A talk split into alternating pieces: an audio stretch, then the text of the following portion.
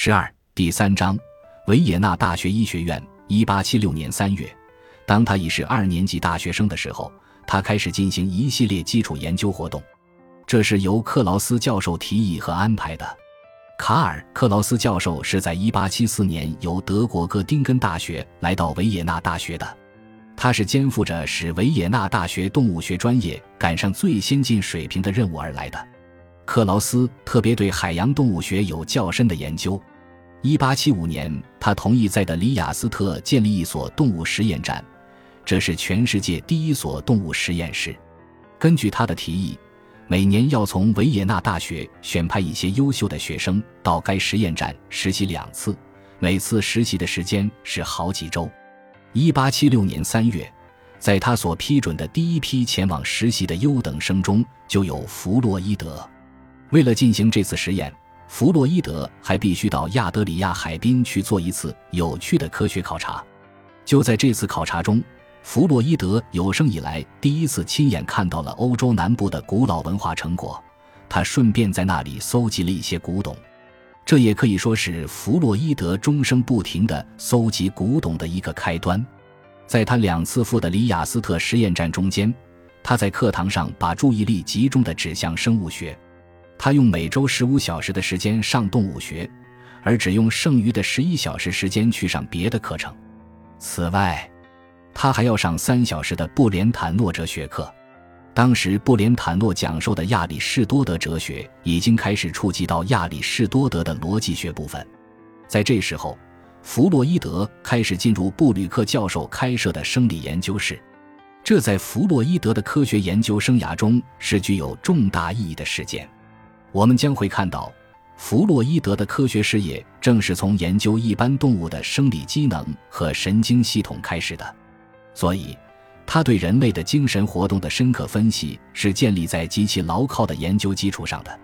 正是在布吕克生理研究室，他结识了艾克斯纳和弗莱舍尔这两位青年生理学家，是布吕克的助手，也是弗洛伊德的同事和亲密朋友。除此之外，弗洛伊德还要拿出一点时间去上光谱分析课和植物生理课。当时，弗洛伊德所要研究的课题是自亚里士多德以来始终没有解决的生理学难题——鳝鱼的生殖腺的结构始终是一个谜。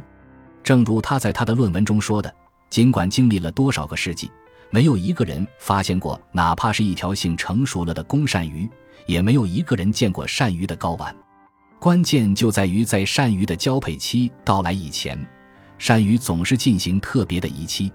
弗洛伊德在实验室里进行了多次实验，解剖了四百多条鳝鱼，在显微镜下发现了一种小叶状的生殖腺结构。他认为这就是鳝鱼的未成熟的睾丸。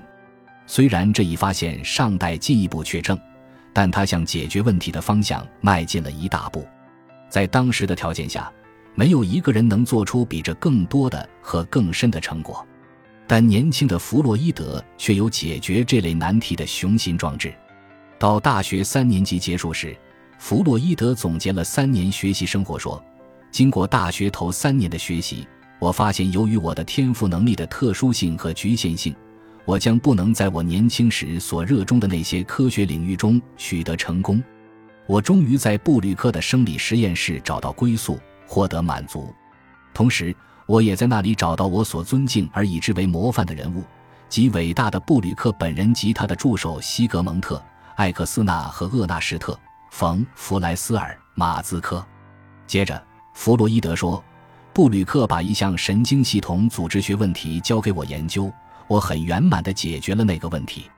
由于对布吕克很满意，同时也为了我自己着想，我就更进一步地探索下去。”布吕克教授一直是弗洛伊德效法的榜样，他是一位德国人，而不是一位奥地利人，因此在他身上体现了德意志民族的那种优点：踏踏实实、矢志不移。弗洛伊德慢慢的为布吕克的品质所感染，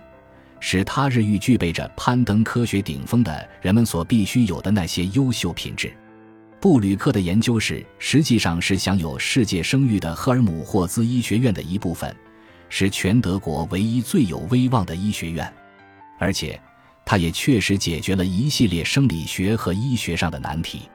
布吕克教授在一八七四年发表了《生理学讲义》一书，在这本书的导言中说：“生理学就是有机体本身的科学。有机体同无生命的但能活动的物体，机器的区别就在于它有同化的能力，但这种能力实际上是整个物质世界所共有的现象。原子系统是通过力运动的，而力的运动是依据由罗伯特·迈尔在一八四二年发现。”然后又由赫尔姆霍兹加以推广的能量守恒定律的力的总和，运动的力和潜在的力，在每一个独立的体系中始终都保持固定。真正的原因就是科学上加以形象化的所谓力。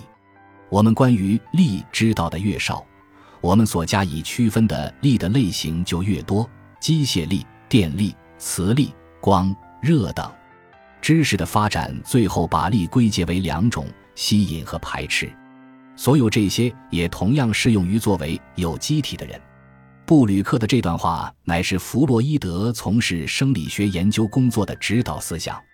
显然，依据这样的认识，似乎一切有机物和有生命的物体的活动都可以归结为力的吸引和排斥。这是一种机械唯物主义的观点。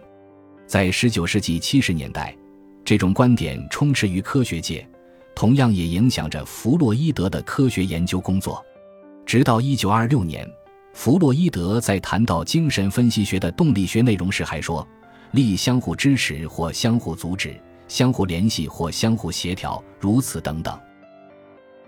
感谢您的收听，本集已经播讲完毕。喜欢请订阅专辑，关注主播主页，更多精彩内容等着你。